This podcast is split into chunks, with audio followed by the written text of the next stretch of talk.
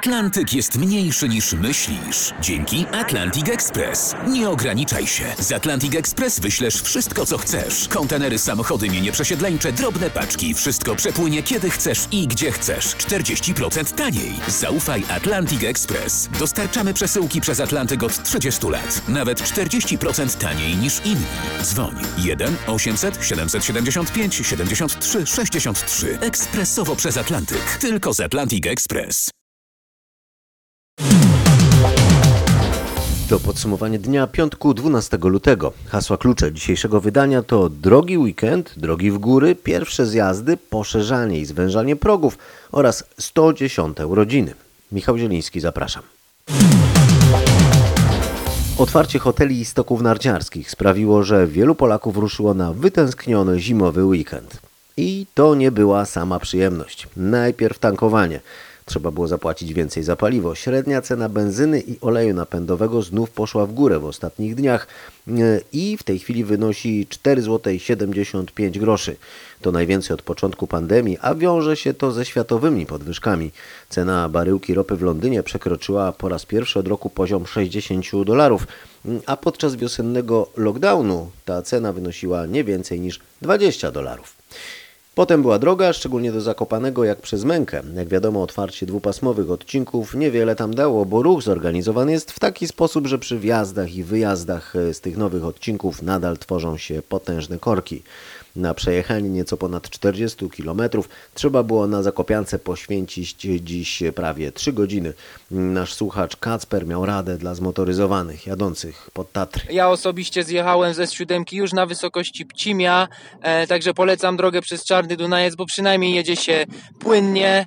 E, pół żartem, pół serio polecam wziąć prowiant, bo, bo e, my jechaliśmy około 3 godzin. A na miejscu czekają wyższe ceny, drożej jest w hotelach, w oblężonych w ten weekend e, miejscowościach nawet o połowę. Powody są dwa. Pierwszy powód to po prostu czysto ludzka chęć odkucia się. Przez ostatnie tygodnie zamknięcia branża hotelarska poniosła potężne straty. Zmarnowany został przecież cały sezon świąteczno-noworoczny, no i całe ferie, a koszty pozostały. Więc podwyżki cen to próba ratowania się przed bankructwem. Drugi powód podwyżek to po prostu dobre, stare prawo popytu i podaży. W tych miejscowościach górskich no, szybko się hotele wypełniają i, i przez to też trochę ta cena e, też e, wzrasta do góry. W hotelach miejskich nie zauważyłem wysokich cen w porównaniu do, do chociażby 2019 roku. Tak mówi Marcin Mączyński z Izby Gospodarczej Hotelarstwa Polskiego. Mówił Krzysztof Brenda, a inny nasz reporter Marcin Buczek e, dziś wybrał się do Wisły. Tam działa już 11 stacji narciarskich. Wszystkie stoki zostały dziś otwarte. I tak ma być zgodnie z decyzją rządu co najmniej przez dwa najbliższe tygodnie. Marcin Buczek opowie co z noclegami, a potem głos oddamy już ludziom nart. Jeśli ktoś nie zarezerwował noclegu wcześniej, dzisiaj tu w Wiśle może się to już nie udać. Wszystko dlatego, że jak mówią tutejsi przedsiębiorcy, obecny weekend to nie tylko otwarcie stoków narciarskich, ale także i planowane przez wielu od dawna wyjazdy walentynkowe. Właściwie już w trakcie konferencji prasowej premiera i ministra zdrowia telefony się rozdzwoniły. Zainteresowanie gości jest olbrzymie, a ponieważ proszę pamiętać e, o tym, że możemy zapełnić miejsca noclegowe tylko w 50%, no znalezienie wolnego pokoju w tym terminie w Wiśle mm, praktycznie graniczy z cudem. I w innych miejscowościach turystycznych w Beskidach jest podobnie. W pobliskim Szczyrku na przykład usłyszałem, że tylko nagła ewentualna rezygnacja kogoś z wcześniejszej rezerwacji daje szansę na znalezienie noclegu. Pierwszy zjazd już za tobą? Oczywiście tak. I jak warunki? Bardzo fajnie. Mieli dużo czasu, żeby przygotować trasę, więc wykonali swoją robotę faktycznie dobrze. Dużo śniegu, także nic tylko jeździć. Wczesne godziny, a już cały parking. Właśnie przyjechałem o 8 i okazało się, że ledwo co gdzie stanąć autem, także Widać, że wszyscy czekali, tak? tak, tak, dokładnie tak. Co, dobre są? Jak skończysz jeździć? Widzę tłumy. No tłumy, tłumy. W tym pierwszym dniu dużo ludzi. Tak nie spodziewaliśmy się troszkę tego. Ale dobrze, no. Czyli wypożyczalnia pracuje pełną parą. Tak jest. Pożyczają co? Narty, cały... Narty, deski, sprzęt cały, no ogólnie wszystko. Wszystko co mamy, wszystko co się da. Ludzie pożyczają sprzęt na dzień, czy raczej na dwa albo i więcej? Długoterminowe wypożyczenia mamy dzisiaj. Bardzo dużo ich mamy. To znaczy, że ludzie przyjechali na dłużej. Tak jest. Jak najbardziej. Bardzo fajnie. Jest, jest mroźno, ale jest fajnie. Tutaj mamy minus 9, ale na górze mamy minus 13. i troszeczkę ma lekki wiaterek, także no robi odczucie zimno. Ale narciarzom, jak widzę, to nie przeszkadza. No nie, no, no, no na, prawdziwy narciarz to w zasadzie nie ma, bez kompromisu. Kończę właśnie ostatnie, zostały mi minuty jeszcze, muszę szybko wykorzystać. Jak warunki na górze? Bardzo fajnie. Nie wszędzie w hotelach jest tak wielki ruch jak w regionach górskich. W Zakopanem czy w Białce, a także w Wiśle ciężko o wolne pokoje. Z innymi regionami jest jednak gorzej, mówi Marcin Mączyński z Izby Gospodarczej Hotelarstwa Polskiego. Patrząc na rezerwacje, szczególnie e, w dużych miastach poza e, Warszawą, to w takim na przykład Krakowie, który cierpi od y, marca zeszłego roku, rezerwacji jest bardzo, bardzo mało. To są pojedyncze rezerwacje, które spływają do hoteli, które e, funkcjonują, dlatego część hoteli w ogóle się dzisiaj nie otwiera. Nieźle wygląda ten weekend też e, w pasie nadmorskim, w miejscowościach wypoczynkowych nad morzem i na Warmii i Mazurach. Słuchacie podcastu Podsumowanie dnia. Ponad 6 tysięcy nowych przypadków zachorowań na koronawirusa potwierdzonych testami to bilans z ostatniej doby. Liczba zajętych covidowych łóżek w szpitalach spada, wciąż jednak jest ich powyżej 12 200. Zajętych respiratorów jest niemal 1300 i ta liczba znowu zaczęła rosnąć. Szczepionkę firmy AstraZeneca będzie można podawać osobom do 65 roku życia. Minister zdrowia zmienił rekomendację w tej sprawie, dopuszczającą do tej pory podawanie tego preparatu tylko osobom do 60 roku życia. Jak wyjaśniał pełnomocnik rządu do spraw szczepień, ta decyzja wynika z wciąż napływających nowych danych na temat właściwości tej szczepionki. Nowa rekomendacja umożliwi pełne zaszczepienie nauczycieli. Zniknie podział wiekowy wprowadzony przez poprzednią rekomendację. Na szczepienie nauczycieli przeznaczono właśnie preparat AstraZeneki, który można było dotąd podawać tylko osobom do 60 roku życia. Starsi musieli więc czekać na inne szczepionki. Zmiana rekomendacji pozwoli zaszczepić wszystkich razem i zacząć niemal od razu, mówił pełnomocnik rządu do spraw szczepień. Zapisy nauczycieli, opiekunów, e, żłobków, które zaczną się w poniedziałek, będą już uwzględniały osoby e, starsze, osoby powyżej 60 roku życia, czyli te, które do tej pory nie mogły się szczepić. Minister Dworczyk poinformował, że 2 marca Polska ma otrzymać około pół miliona dawek szczepionki firmy AstraZeneca. Okres między podaniem pierwszej a drugiej dawki ma wynosić od 10 do 12 tygodni. Relacjonował Tomasz Skory, a dzisiaj rozpoczęły się szczepienia nauczycieli. Mobilny punkt pojawił się choćby w szkole podstawowej nr 2 w Lublinie. Rozumiem, chciała się pani zaszczepić? Tak, chciałam. Czyli nie było żadnego wahania? Było. Było i to duże, bo sami dobrze wiemy, że różne pogłoski chodzą o tych szczepieniach, prawda? I obawy zawsze są. Miejmy nadzieję, że wszystko będzie w porządku. Dla bezpieczeństwa swojego i innych. Przecież my nie pracujemy w małej grupie, nie pracujemy za tak zwaną pleksji. Mamy kontakt z żywymi, e, z naszymi uczniami, istotkami, od których się nie dystansujemy, bo tego się nie da w tym zawodzie. Także taka ochrona e, to nie jest tylko dla nas, ale także dla e, dzieciaków i ich rodziców. Wątpliwości zawsze są, ale no w co mamy wierzyć, jak nie w szczepionki? Słuchacie podsumowania dnia piątku 12 lutego. Komendantem wojewódzkim policji na Śląsku został oficer, który służbę zaczynał w 1989 roku w oddziałach prewencji milicji obywatelskiej.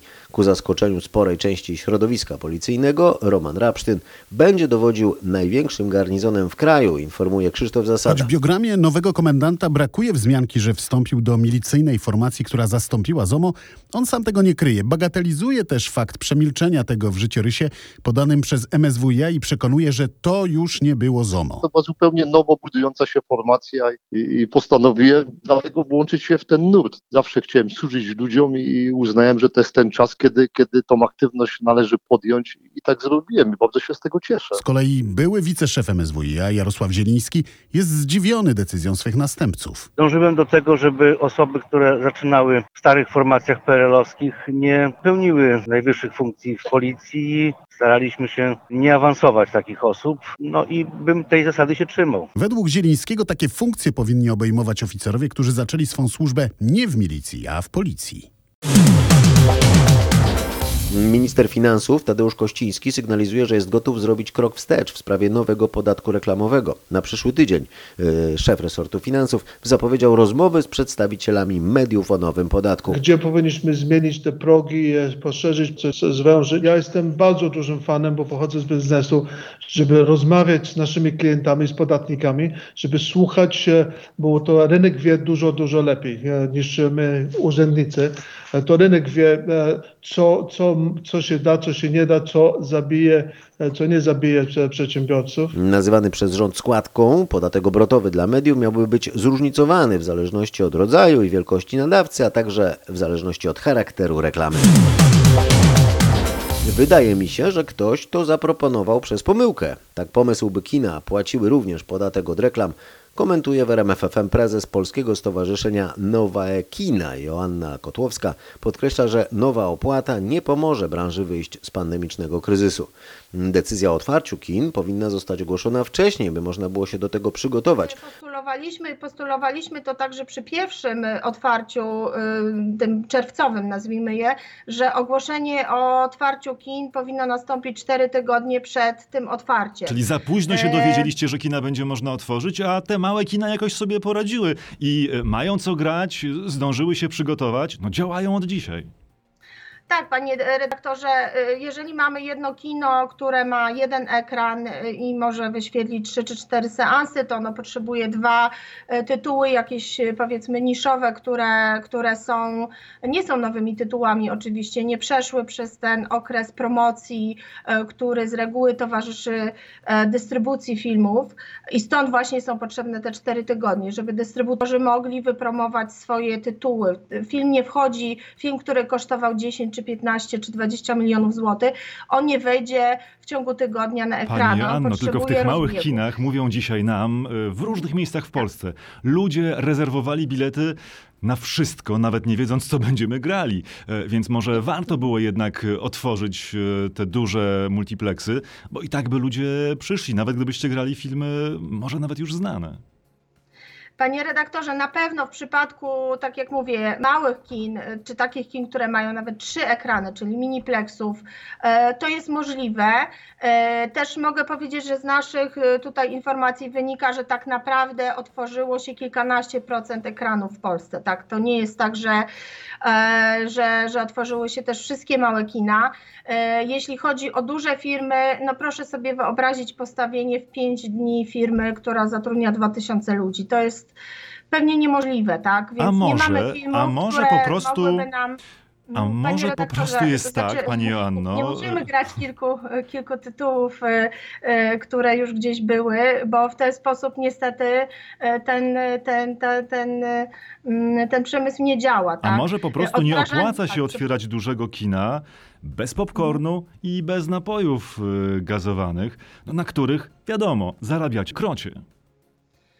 Powiem tak, da się otworzyć kino, natomiast e, sytuacja, w której dzisiaj jesteśmy, czyli możemy sprzedawać e, aż 50, ale tylko 50% e, biletów.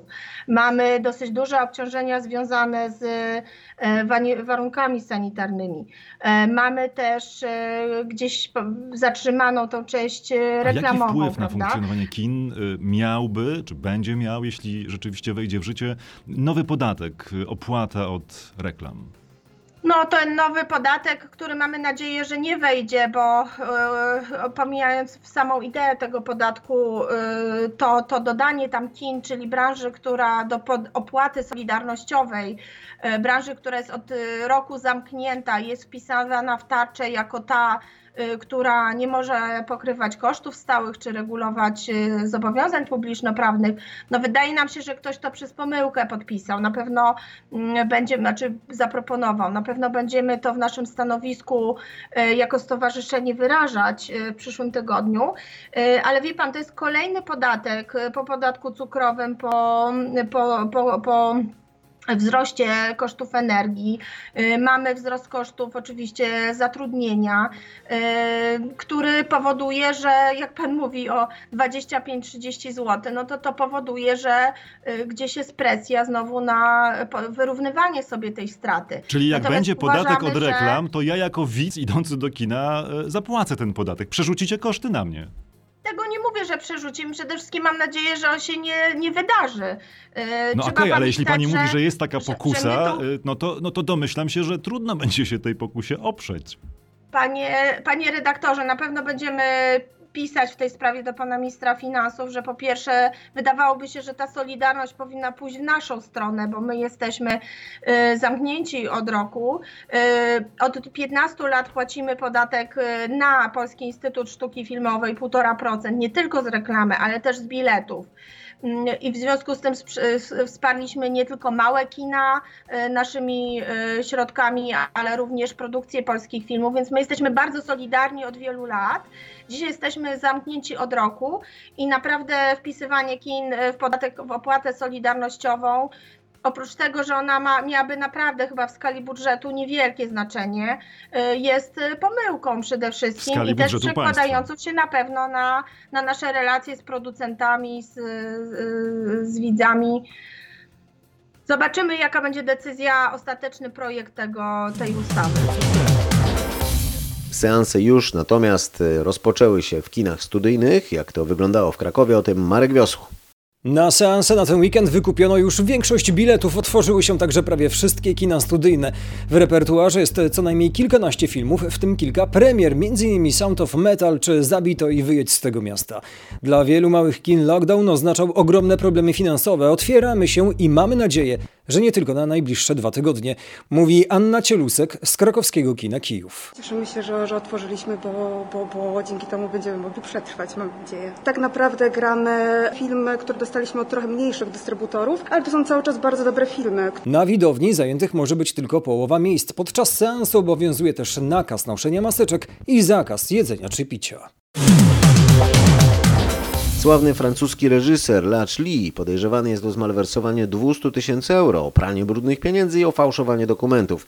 Tak twierdzą źródła w prokuraturze po ujawnieniu przez media, że twórca głośnego dramatu Nędznicy umieszczony został w areszcie tymczasowym, o czym z Paryża informuje Marek Gładysz. Według źródeł w prokuraturze w Bobigny pod Paryżem sławny reżyser z rodziny malijskich imigrantów Lajli, którego dramat Nędznicy dostał Cezara dla najlepszego filmu i nagrodę jury festiwalu w Cannes oraz był nominowany do Oscara, został po przesłuchaniach wypuszczony z aresztu tymczasowego, ale śledztwo trwa. Podejrzewa się, że pod pretekstem uczenia sztuki filmowej dzieci z imigranckich get zmalwersowanych zostało blisko ćwierć miliona euro i nie wiadomo co z tą sumą się stało. Przypomnijmy, że już w przeszłości reżyser trafił za kratki, skazany za 3 lata więzienia za porwanie i próbę zabójstwa. Relacje na linii Waszyngton-Pekin pozostaną napięte. Po rozmowie prezydenta Stanów Zjednoczonych Joe Bidena z chińskim przywódcą Xi Jinpingiem, o której to rozmowie informowałem we wczorajszym podsumowaniu dnia, media za oceanem spekulują na temat przyszłości amerykańsko-chińskich stosunków. Nasz korespondent w Stanach Zjednoczonych, Paweł Żuchowski, o tym, jaki może być rozwój tych relacji. Witam. Teraz jest czas próby. Joe Biden, gdyby nagle zniósł wszystkie sankcje nałożone na Chiny, zostałby mocno zaatakowany przez zwolenników Trumpa. Zarzucono by mu uległość. Chiński przywódca z kolei chce być twardym negocjatorem. Po rozmowie z Bidenem powiedział jednak, że konfrontacja Chin z USA byłaby katastrofą dla obu krajów. Joe Biden natomiast ogłosił, że będzie współpracować z Chinami, jeśli przyniesie to korzyści Amerykanom. W tych relacjach przez najbliższe miesiące raczej na pewno nic się nie zmieni. Brexit niszczy pozycję Londynu jako światowego centrum finansowego. Po wyjściu Wielkiej Brytanii z Unii Europejskiej handel akcjami przenosi się częściowo na kontynent, do Paryża, Frankfurtu, Mediolanu, ale przede wszystkim do Amsterdamu, gdzie zwiększył się aż trzykrotnie. I dzięki temu tamtejsza giełda staje się najważniejszym miejscem handlu akcjami w Europie. I to nie wszystko. Najnowsze informacje wskazują, że również handel instrumentami pochodnymi w Londynie zmniejszył się od wyjścia Wielkiej Brytanii z Unii Europejskiej aż o 40%. Londyńskie City to najważniejsze międzynarodowe centrum finansowe świata. Oprócz akcji, instrumentów pochodnych, ropy, złota, wymienia się tam waluty, najwięcej na świecie. Sektor finansowy daje w Wielkiej Brytanii pracę milionowi stu tysiącom ludzi i odpowiada za ponad 6% PKB kraju.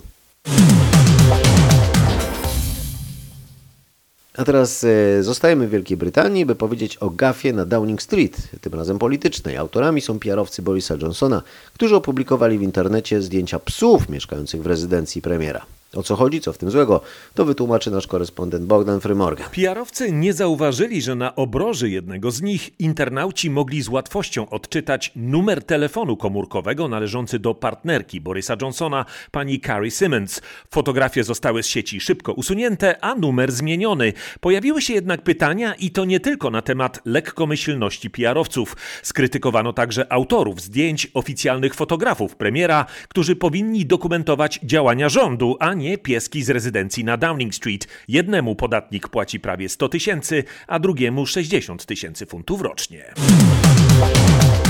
To byli nasi korespondenci, a teraz reporterzy krajowi, którzy dzisiaj informowali choćby o tym, co się dzieje w Płocku. Jutro rano ma tam zapaść decyzja o ewentualnym uruchomieniu lodołamaczy na Wiśle.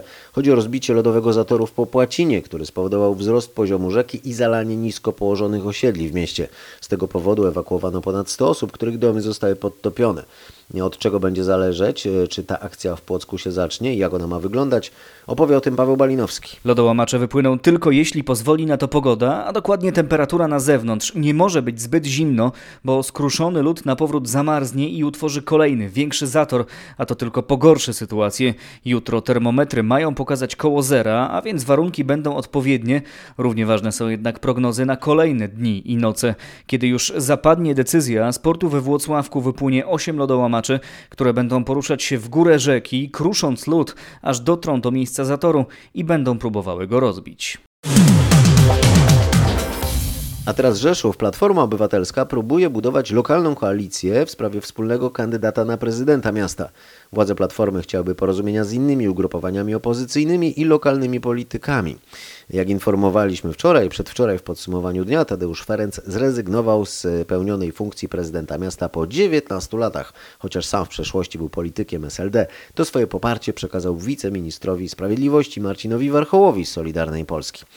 Patryk Michalski o tym, co na to opozycja. Przyznaje, że jest w trudnej sytuacji. Wspólnego kandydata nie wykluczają PO i PSL, choć rozmowy są na wczesnym etapie. Do startu gotowy jest bliski współpracownik ustępującego prezydenta Konrad Fiołek, wiceprzewodniczący Rady Miasta. Część polityków PO namawia do startu europosłankę Elżbietę Łukacijewską, której udało się zdobyć dobry wynik w bastionie PiSu.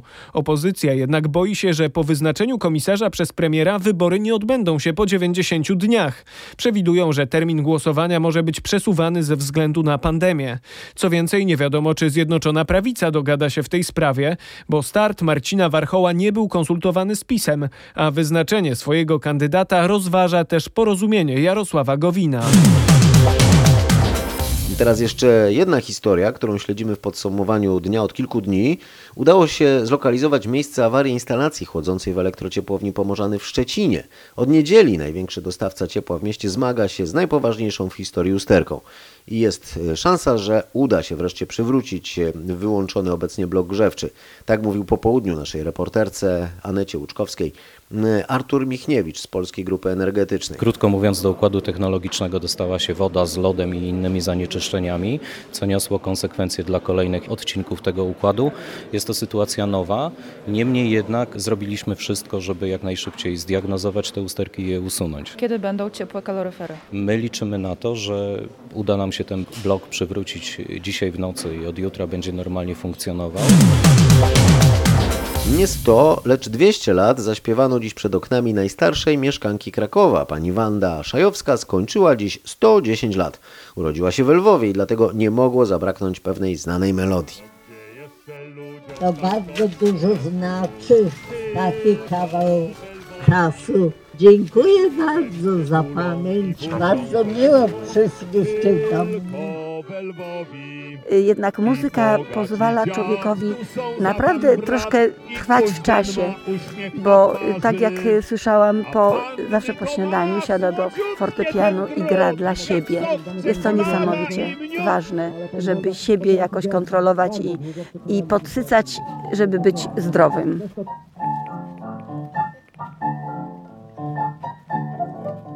Mówiła jubilatka, która jest pianistką i sama zagrała w dniu urodzin, a także Roma Krzemień z zespołu Promyki Krakowa. Najstarszą Polką, jedną z kilku najstarszych osób na świecie, jest pani Tekla Juniewicz z Gliwic, która za niemal dokładnie 4 miesiące będzie obchodzić 115 urodziny.